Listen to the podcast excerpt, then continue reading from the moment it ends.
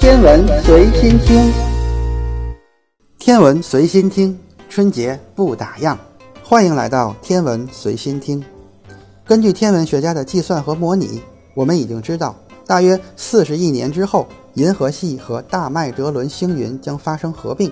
而最近的研究结论不仅使得科学家更加准确地确定了大麦哲伦星云的位置。而且使得科学家认为这场宇宙级的合并事件很可能已经发生了。至少这两个星系的合并要比此前科学家预计的要提前二十亿年左右。对于科学家来说，这项新的发现具有重大的意义，可能改写我们对银河系的固有认知。科学家说，来自于大麦哲伦星云边缘的气体与银河系边缘的气体物质发生碰撞，在巨大的压力下，气体的密度急剧增加。最终导致了年轻恒星的形成。科学家通过对这些来自于奇怪恒星的光谱分析，发现这些外来者的气体中金属气体的含量非常的低。在已经观测到的这些外来者中，有二十七个恒星的金属含量非常低，远远低于银河系中恒星气体中的金属含量平均值。进一步分析和研究表明，这些奇怪的恒星很可能来自于大麦哲伦星云。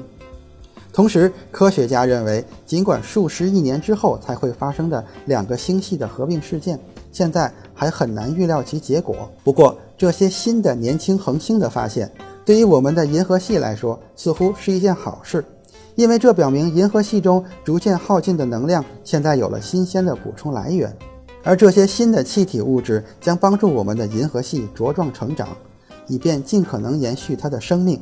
当然，即使真的发生了史诗级的银河系和麦哲伦星云的合并事件，对于我们的地球人类来说，影响是极其有限的。